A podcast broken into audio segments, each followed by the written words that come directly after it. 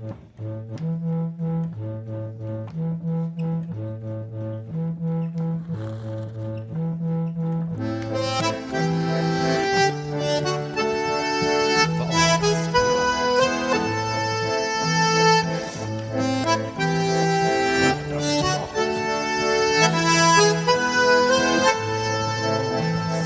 har bjudit in Ann Nilsén, museiintendent och den mest bildade människa jag någonsin har träffat. Idag vill jag veta mer om historiska pandemier. Jag hoppas också att vi hinner komma in på andra ämnen som påskfirande och bildning. Välkommen till Vardagsprat, en del av ABF Agera. ABF Gästrikebygdens digitala scen för folkbildning och kultur.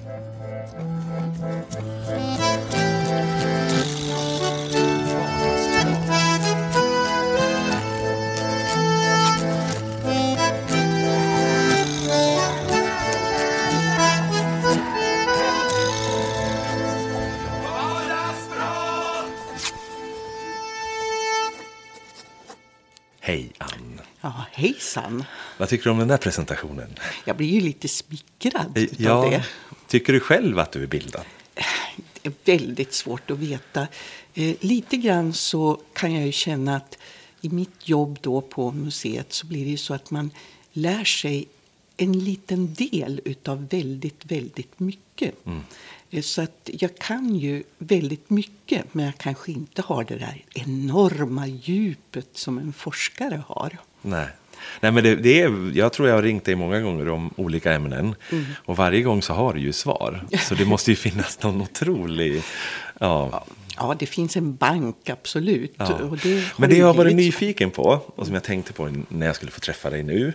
Det är, eh, vad är viktigast för dig? Eh, eh, Liksom din egen bildningsresa eller att bilda andra? För du är ju också en fantastisk pedagog och en folkbildare och du, ja, som driver dig hela tiden. Men vad är din största drivkraft i det här? Ja, men det är nog faktiskt det här med att jobba tillsammans med andra människor. Och för mig är det nog så att det som driver mig allra mest är att jag vill få människor att tänka själv. Att ge människor verktyg, ge dem, ge dem vissa kunskaper som gör att de själva ska börja associera och liksom komma på att aha, det är så här det hänger ihop. Ja, just det. Det är det som jag vill. Det känns som en otroligt viktig roll i en demokrati. Att liksom, det finns människor med den drivkraften som... Ja, eller? Jo, men jag tror det. Och, och just det här med att... Eh, jag jobbar ju ofta väldigt mycket med skolor på olika sätt. Och ibland så får man den här upplevelsen när man ser att en människa har börjat tänka. Och det är så konstigt. Det är nästan som en banal sak som det här med att det syns i ögonen när det här ljuset liksom går upp. Ja. Och man börjar tänka. Och det är fantastiskt. Ja, alltså, jag bad dig tänka på tre saker innan vi träffades nu. Den ena saken var eh, att du skulle ja, landa i en egen bildningsresa som du tycker är i eller som du har varit i, som du tycker är viktig. Eh, vem skulle du, vad skulle du landa i då? Ja, för mig har det nog varit egentligen det här med böcker. Alltså, jag kommer ju från en miljö och en tradition där egentligen inte man eh, var så intresserad av såna här saker överhuvudtaget. Har det varit ett problem? Nej, egentligen inte. För att det, jag upptäckte ganska tidigt det här med böcker. Och det har nog varit det som har liksom fått mig att eh, börja tänka. Men samtidigt också så vet jag att det har, måste till en nyfikenhet också. Och jag vet att när jag växte upp i den här lilla byn i Dalarna så varje midsommar så hade man hembygdsgården öppen. Då var det midsommarfirande. Och sen jag var riktigt, riktigt liten så satt jag där liksom och lyssnade på de här gamla gubbarna som berättade. Men ganska tidigt så började jag fundera över det här de berättade. Och jag funderade över, är det här verkligen sant allt det här de säger? Så någonstans där bestämde jag mig för att jag ska nog försöka ta reda på om det här är sant eller inte. Men har du aldrig haft det problemet? För att jag känner igen mig i det här när du säger att du är uppväxten utan böcker och sådär. Mm. Men för mig har ju det också varit ett problem på vägen. Att liksom jag har känt mig efter. Mm. Jag berättade innan sändning mm. nu att jag läste alla Molières pjäser i rad bara för jag trodde att alla andra hade gjort det. Och, sådär. och så satt jag där och hade panik för att jag tänkte att nu är det kört. Men har inte du känt det efter? Nej, faktiskt inte. Och jag tror att jag hade den stora turen, eller vad man ska säga, att, växa upp i en tid när plötsligt utbildning var möjligt för alla. Ja. Alltså, eh, på den tiden så betraktades ju vi som en slags begåvningsreserv. Vi var eftertraktade helt enkelt. Eh, och jag tror att det här var någonting som gjorde att man fick också ett självförtroende. Plötsligt så var gymnasiet öppet för alla. Och högskola och universitet var möjligt, även om man kom från en by i Dalarna. så att säga. Mm. Och, och, det tror jag har varit väldigt viktigt också. Mm. Apropå böcker då, då mm. eh, så bad jag ta, att det ta med en text som har betytt någonting för dig, som du mm. skulle läsa. Ja. Vad va, va landade det i? Ja, egentligen så är det ganska kort citat, men den har en bakgrund. Mm. För att eh, även om det kanske inte fanns så väldigt mycket böcker i min barndom så lånade jag väldigt mycket böcker. Och när jag var så där i 10-11 års åldern då brukar man få ibland så på nätterna så fick man någon slags existentiell ångest så här, va? och inte kunde sova. och så här. Och så kom jag ihåg att jag gick in till mamma och väckte henne. Och så sa hon, lite kanske avfärdande sådär, men sa men, gå in och läs något av Tove Jansson. så blir det bra. Ja, ja. Det är ett bra råd väl? Det, det var ju ett jättebra ja. råd egentligen. Mm. Och långt några år senare sen så stötte jag på eh, hennes bok, den här som heter Sommarboken, mm. som är en mm. slags självbiografisk historia. Och som ju handlar om en liten flicka och hennes farmor som bor på en ö ute i den yttersta skärgården mm. i Finland. Då. Och det finns ett citat där som jag tog med mig på något sätt i det här. Och det är när Sofia, den här lilla flickan, har blivit ganska skrämd. Och så säger hon till sin farmor så här att är du säker på att dörren är låst? säger hon. Och då svarar farmor dörren är alltid öppen så du kan vara precis lugn. Och det där tycker jag på något sätt är ganska fascinerande. För det här var något som jag tog med mig. att Det farliga det finns egentligen inte. Men erkänner man det farliga så behöver man inte kanske vara så orolig. Mm. Då kan man vara helt lugn. Det är någonting som jag ska ta med mig. Faktiskt. Ja. Den tredje grejen mm. eh, som eh, jag sa till dig, jag förbereder det är väl, förutom böcker då, som jag förstår mm. är väldigt viktigt mm. eh, i en slags vardagstipsfråga. Eh, mm. mm. Vad är det mer som du skulle kunna ge som tips för att, för att göra livet lite mer rikare? Mm. Mm. Ja, men för mig är det ju, jag är ju sån här, jag älskar ju att hålla på med trädgård. Och det här är ju liksom att rensa i en rabatt. Mm. För mig är det meditation. Mm. Det, är, det är inte egentligen jobb och besvärligt utan det då hinner man tänka väldigt mycket. Just det här med att få tid att tänka, att ha det lite tråkigt ibland. Det tror jag är en viktig sak att ha med sig. Mm. För att har man tråkigt, det är då man börjar drömma och fantisera jag skulle vilja svara en sån grej på den mm. frågan. Att, mm. ja, att det skulle vara trädgård. Mm. Eh, men det är ju, jag, jag, har inte kommit igång och blivit den där än som kan Nej. svara på den frågan på det sättet. Men jag är en tant, vet du. En typisk tantsyssla. Nej, det tycker jag inte faktiskt. Men eh, hur, vad är mitt första steg att möta min trädgård? Eh, jag tror att om...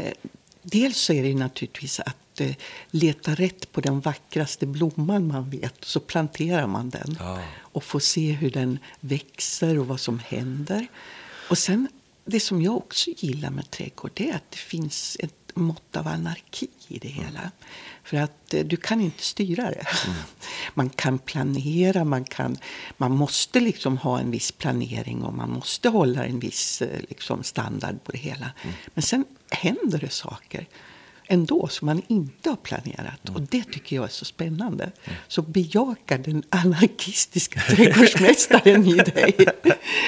det hör ihop lite också med ett, jag tror det var Martin Luther, tror mm. jag, som sa eh, även om du vet att världen går under imorgon så gå ut och så din blomma eller gå mm. ut och, och mm. plantera din blomma. Mm. Alltså det, det är någon slags livshållning eh, ja. i det där också, eller ett sätt att eh, förhålla sig till ja, Mm. livet, tror jag. Mm. Men absolut. Och det är ju liksom, det är ju, handlar ju väldigt mycket om liv och död. Ja. Hela, alltså, hela naturen och växtligheten. Mm. Men den återuppstår ju alltid. Ja. I någon form. Ja. Eh, något dör, men något annat kommer till istället. Ja. Det här känns ju som en brygga då till det vi ska mm. prata om idag. Mm. som är pandemier. Mm. Eh, och gå tillbaks lite i historien och titta på. Mm. Eh, för jag bad ju dig att, mm. att, eh, eller jag ringde dig och frågade, eller jag var säker på att du hade saker att berätta. Men jag, jag ringde ju självklart och frågade om ja. du hade och du sa ja. Mm. Eh, och du satt just då och, mm. och, och, tänkte kring det här också, ja. utifrån museets vägnar, eller hur? Ja, precis. Ja. För att eh, vi, vi jobbar lite grann på att försöka sno ihop någon form av utställning, om den blir i real life eller om den blir digital, det vet man inte i dessa tider. Men just att fundera över hur har det sett ut historiskt? För att vi har ju drabbats av sådana här saker hela tiden. Ja, för om vi, om vi innan vi går in på liksom mm. specifika, mm. om du, du som har suttit och sett den här resan, de här, mm. de här olika nedslagen, mm. vad, vad, vad bär du med dig efter det? Vad, vad tänker du på nu? Ja, alltså jag tänker lite grann på jag tror inte, vi kommer aldrig kunna skydda oss mot det här. För det har liksom dykt upp under historien hela tiden. Men samtidigt så det som är ljust i det hela det är ju att mänskligheten, vi har ju faktiskt överlevt det här varenda gång. Och det kommer vi att göra den här gången också. Mm. Det är väl en väldigt vacker bild. Ja. ja. Men om, vilket nedslag ska vi göra först då i vår ja, historiska resa? Ja, man måste ju alltid börja från början. ja, det är väl sant. ja. Så att, ehm, ja, det får nog bli digerdöden då. Det är intressant det här med mm. digerdöden. Det är en mm. otroligt känd ja, mm. som vi skulle kalla det idag, mm. varumärke. Mm. Alltså, men sen vet man inte så mycket mer än, än, att det var, det låter hemskt och ja. farligt. Ja, och det, bara namnet är ju lite skräckinjagande ja. Egentligen. Ja. Precis som ordet som det ju egentligen var, det var ju pest ja. det handlade om. Ja. Och pest är ju också skräckinjagande på olika sätt. Och När det, är vi nu? Ja, nu är vi alltså i mitten på 1300-talet. Och det är då som, det har säkert funnits tidigare också, men det är den här vi känner igen. Mm. Det som är intressant i de flesta av de här fallen, det är ju det är ju faktiskt att de flesta av de här epidemierna eller pandemierna då, de kommer ifrån Asien mm. på olika sätt. Det är där de uppstår oftast. Vid den här tiden på 1300-talet så var ju kanske resandet lite mer begränsat. Men man rörde ju sig faktiskt mellan länder och gränser och världsdelar även då. Så att det första som man egentligen har här det är att det uppstår någonstans i Kina redan 1334. Det första man känner till. Nu ska vi komma ihåg att eh, pesten var ju inte en sån virussmitta som vi jobbar med idag, utan den är ju bakteriell. Aha. Eh, och det finns väldigt många olika teorier. Man, alltså, du har säkert hört talas om pestråttorna. Oh ja. Ja, oh ja. Där bär väl råttorna fortfarande på någon slags... Här, eh, om man tänker på råtta så tänker mm. man ju alltid på någonting mm. farligt. Tycker ja, jag, det, finns... det, det, är lite skräckinjagande Ja, det är skräckinjagande mm. att det bär alltid på något ja. läskigt. Fast egentligen var, var det ju lopporna. Okej. Okay. Ja, det var alltså lopp loppor som då hade den här bakterien och som infekterade gnagare och sen som kom det ännu mer loppor och så gav de när det hade blivit tillräckligt dåligt med råttor då så gick de på människor, ah. tror man. Men hur snabbt har det gått då från? Ja, alltså det var 1334 som jag sa. Sen tog det ganska lång tid, men eh, det började närma sig då Mellanöstern någon gång, ungefär eh, ja, 12-13 år senare. Ah. 1340-talet dyker upp i Egypten och Syrien, som man vet. Och via Krim då, så, och där finns det en förfärlig historia förresten, om att det var någon sån här ättling till Djingis khan som hade belägrat en, en stad. Och man hade då i hans armé hade man fått in den här pesten, den här digerdöden. Det påstås då att han slängde med hjälp av katapulter in pestlik in i staden. Oh. Eh, och så smittades då. Och jag vet inte hur sant det här Nej. är, alltså, men det är ju en, en ganska förfärlig bild. Ja, verkligen. Eh, men så via Krim då så kommer det alltså in mot Europa så småningom. Och här i Sverige så räknar man att det är runt 1350 som det slår till på allvar. Eh, och det här var ju en, det var en förfärlig eh, epidemi. Hur ser Sverige ut då ungefär? Alltså... Det är alltså en fattig plats. Ja. Eh, människor, speciellt ute på landsbygden, hade det svårt. Städerna var fruktansvärt smutsiga. Mm. Eh, du vet, man slängde ju ut allt ut, rakt ut på gatan bara så här. Så att de få städer som fanns, de var ju trånga och smutsiga. Så där spreds ju naturligtvis den här smittan väldigt, väldigt snabbt. Mm. Men även ute på landsbygden så var man många gånger ganska försvagad. Alltså det var dåligt med mat och så vidare. Man säger att i Sverige så dog kanske någonstans mellan 30 och 40 och vissa säger ännu mer eh, procent av befolkningen. Eh, och vad man ju har upptäckt det är att när man tittar på, man kan göra såna här prover på gamla hus, alltså timmerhus. Och så kan man datera dem och se hur gamla de har varit. Mm. Och då upptäcker man att just under den här perioden då efter 1350-talet så eh, ja, det, det, byggs inga hus. Mm. Eh, så att det, det, var, det var liksom en total katastrof det här. Finns det några så här hur samhället agerade? Liksom, hur, hur, fanns det ett samhälle som agerade eller var det bara en... Nej. Nej, det var en kyrka? Det var en... Ja, det fanns en kyrka. Vi har väl alla sett kanske inte alla, men det sjunde inseglet. Ja, jag såg det för en vecka sedan ja.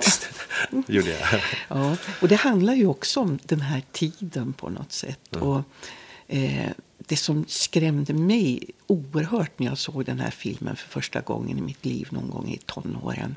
Det var de här flagellanttågen. Oh. De här alltså personerna som går omkring i och, och, och piskar varandra. Mm. Och det här var ju då man såg det här naturligtvis som ett gudsstraff, den här sjukdomen. Och det här skulle vara ett sätt då att fördriva mm. liksom, människornas synder och blidka den ganska onde guden, måste man ju säga, mm. på det här sättet. Mm. Och till att börja med så tror jag att kyrkan bejakade det här. Men så småningom så tyckte man att det här gick till överdrifter. Mm. Så att eh, kyrkan fördömde faktiskt ja. de här efter ett tag. Ja. Så det var väl ett sätt att agera på. Ja. Som kanske inte var så, mm. vad ska man säga, eh, förnuftigt alla gånger. Nej. Men det är det som man märker i alla sådana här situationer. Att vi är inte förnuftiga, vi är känslomässiga. Ja. Överhuvudtaget. Eller en kamp i alla fall mellan förnuft och känsla. Ja. Väldigt mycket. Och det upplever man ju, tycker jag, idag ja, också. både inom sig själv och mm. i, i samhället så ja. upplever man ju det. Men har, mm. har du mer i det här, eller kan vi byta? Ja, pandemi? vi skulle ju kunna förflytta oss ja. med pandemierna. ja. eh, ibland brukar man ju få välja mellan pest och kolera. Just eh, och kolera är ju också en sån här väldigt smittosam sjukdom. Också den är bakteriell. Ah. Och den har ju då med jämna mellanrum slagit till. Och jag har tittat lite grann på här i Gävle. Och där var det framförallt under 1800-talet som ah. koleran eh, härjade med jämna mellanrum hela tiden. Det dök upp och det fanns också ett kolerasjukhus där alltså smittade fartyg fick läggas till i en slags karantän om de hade smittade passagerare eller, eller sjömän. Eh, då just mot koleran. Men den här frågan har man ju hört mm. förut. Men vad var värst? Om man nu, vi brukar ju säga det pest eller kolera. Mm. Men om man skulle välja? Alltså... Ja, alltså egentligen var nog pesten värre. Ja. Tror jag. Ja. För att eh, alla, den var ju en sån här total epidemi. Mm. Eh, och sån här stor, och den, den var också väldigt dödlig mm. på många sätt. Eh, så att jag tror att pesten var värre. Okay. Mm, jag skulle tro det. Vad finns det mer att prata om kolera?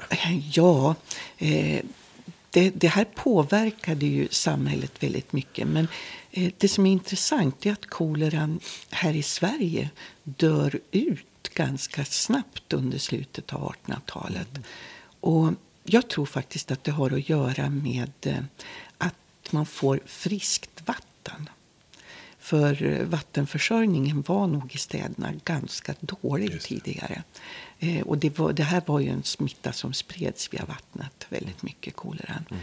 Så att eh, då, jag tror att Gävles första vattenledning dyker upp någon gång runt 1872 eller någonting sånt. Och efter det här så ser man egentligen inte några kolerautbrott mm. längre.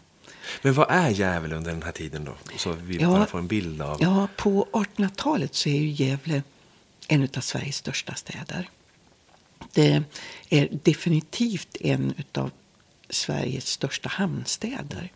Så att på det sättet så har vi otroligt mycket kontakt med då både andra länder och andra delar av landet. Du får tänka dig inre hamnen här som det kanske kunde ligga en 30-40 segelfartyg inne samtidigt. Mm. Det surrade säkert en massa främmande språk på gatorna. En Bland... världsstad. Ja, alltså det är det. Ja. Man kanske pratade lika ofta om platser som Surabaya och Valparaiso som man pratade mm. om Ockelbo eller Hamrånge på olika sätt här. Ja. Så att det är alltså en, en väldigt internationell stad på många vis. Mm. Och hur påverkar då koleran Gävle? Ja, alltså den, den, man var rädd för den hela tiden. Eh, och det kom ju alltså med jämna mellanrum då såna här epidemier. Eh, och det här var ju någonting som man oroade sig väldigt mycket för. Och det finns ju också speciella såna här koleragravar och sånt. Mm. Kvar idag? Ja, eller som man, man brukar kunna peka ut ja, platsen ja, där de här ja. har legat då. En av de kanske också större farsoterna den kom faktiskt 1809. Mm. Eh, det var ju sista gången Sverige var i krig. Då skeppades väldigt stora mängder med trupper över från Gävle mot Finland. Så att det drogs ihop trupper härifrån hela Sverige då. Och som det var i krig förr i världen så var det ju inte kanske alltid kriget som dödade de flesta utan det var sjukdomar. Ja. Mm. Och det fanns ju något som man kallade för fältsjuka eller rödsot. Mm. Och det var förmodligen då dysenteri. Mm. Och eh, det här kom då till Gävle 1809 med alla de här trupperna. Mm. Och det började också sprida sig då runt i befolkningen här. Man hade precis byggt ett stort fattighus här på Kaserngatan. Mm. Och det fick man upplåta då till fältsjukhus. Mm. Och det spred sig också bland civilbefolkningen.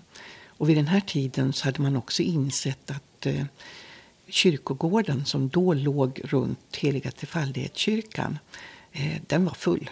Mm. Befolkningen hade ju ökat också med de här stora dödstalen mm. som kommer nu. Mm. Så måste man börja se sig om efter en annan mm. plats helt enkelt. Mm. Och då blir det det som vi idag kallar för gamla kyrkogården. Mm. Som då var den nya kyrkogården ja. så att säga. Mm. Så att eh, det här påverkade ju också Gävle väldigt mycket då vid den här tiden. Och de, alltså, det här var en rörelse som kom väldigt tätt på varandra? Rödsoten ja. här, den kom ju väldigt snabbt mm. in här. Mm.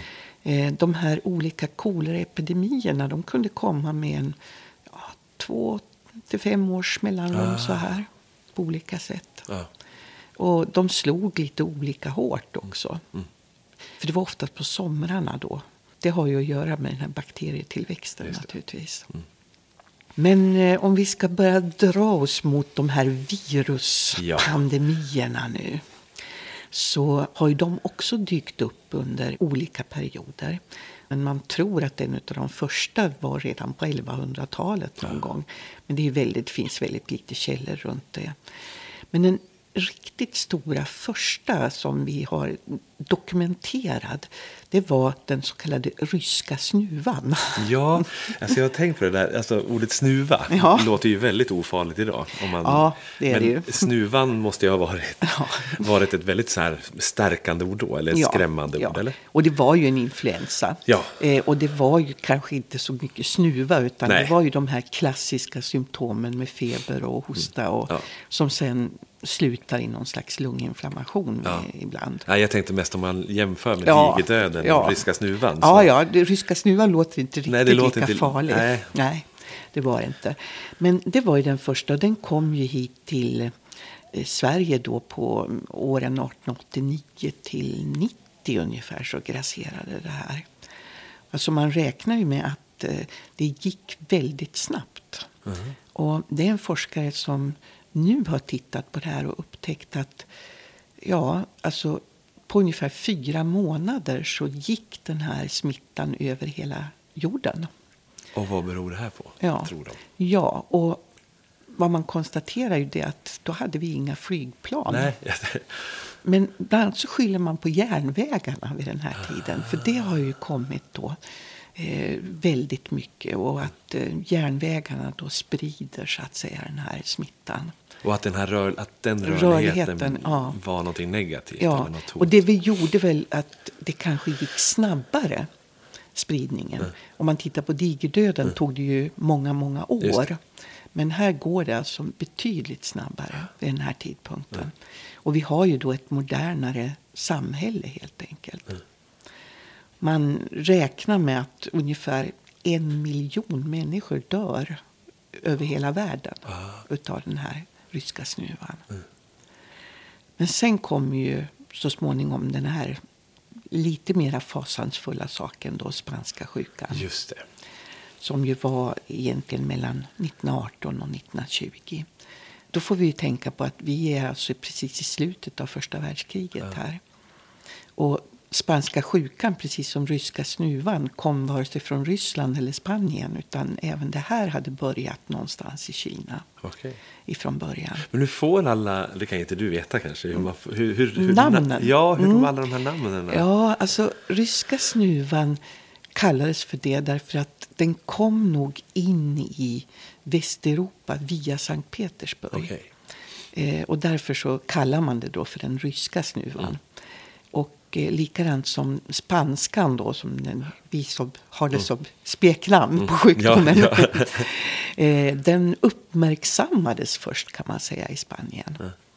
Eh, och den, då, då får man ju också tänka på att det här är en period, har, det är krig, kriget håller på att ta slut, det händer väldigt mycket annat, ryska revolutionen. Vi har haft, eh, även i Sverige som inte ens var med i kriget, hade vi ju hungersnöd på olika sätt. Det var eh, ransoneringar utav mat och så. Så att människor var nog väldigt också försvagade vid den här tiden. Det här spreds ju också väldigt, framförallt bland militärerna, till att börja med. Och man kan se att vissa platser som Östersund till exempel drabbades väldigt, väldigt hårt.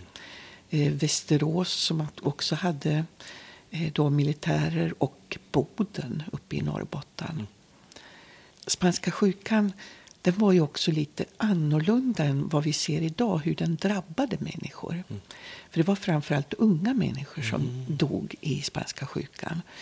Och vissa forskare tror alltså att det här har faktiskt att göra med den ryska snuvan då på 1800, runt 1890.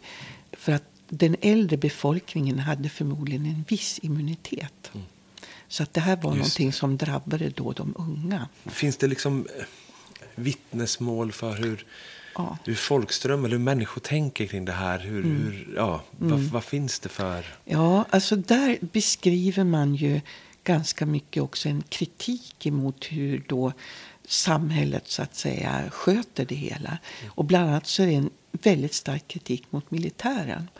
Därför att man vägrar att eh, liksom ställa in de här inställelserna för eh, nya rekryter, rekrytutbildningen.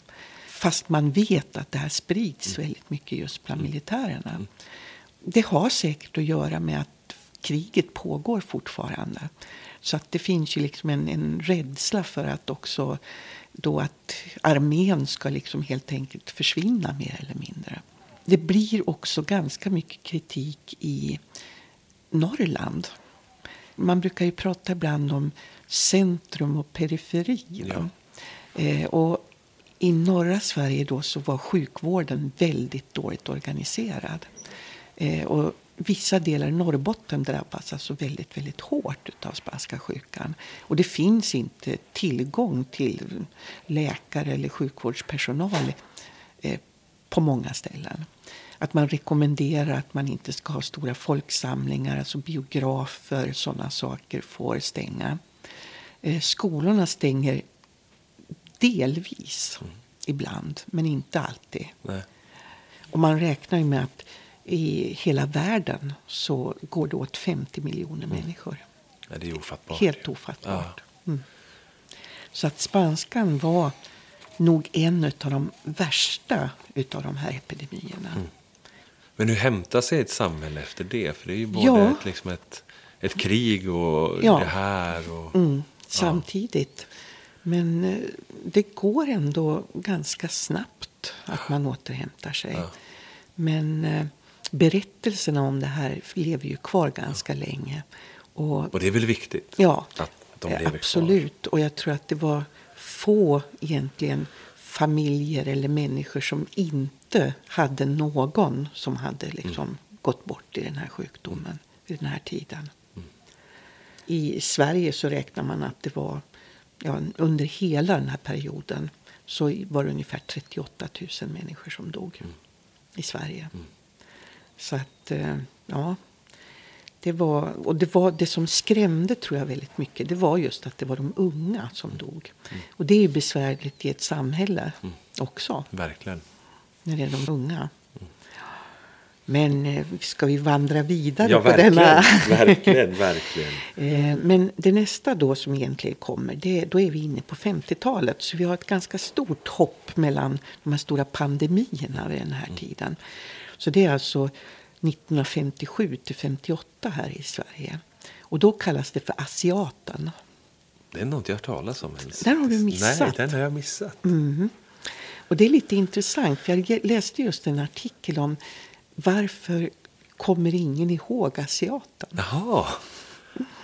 Eh, och, och att det liksom var någonting som, ja, man pratade inte så mycket om det. Den var kanske något mildare alltså än de här övriga.